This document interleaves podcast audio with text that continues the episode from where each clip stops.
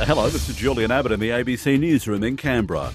It's been revealed Canberra's teachers and education staff made more than 2,000 reports of violence across the school system in less than one year.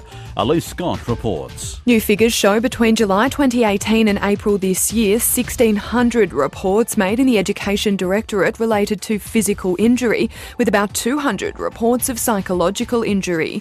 Occupational violence in Canberra's education sector is by far the highest across government sectors, with reports of violence in health totalling about 700 in the same period.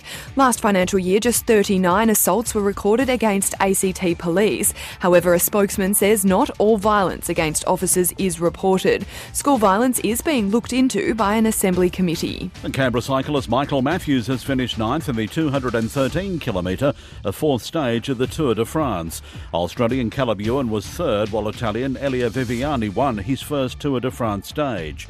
A Frenchman, Julien Alaphilippe, has the leader's yellow jersey. Michael Matthews is fifth overall.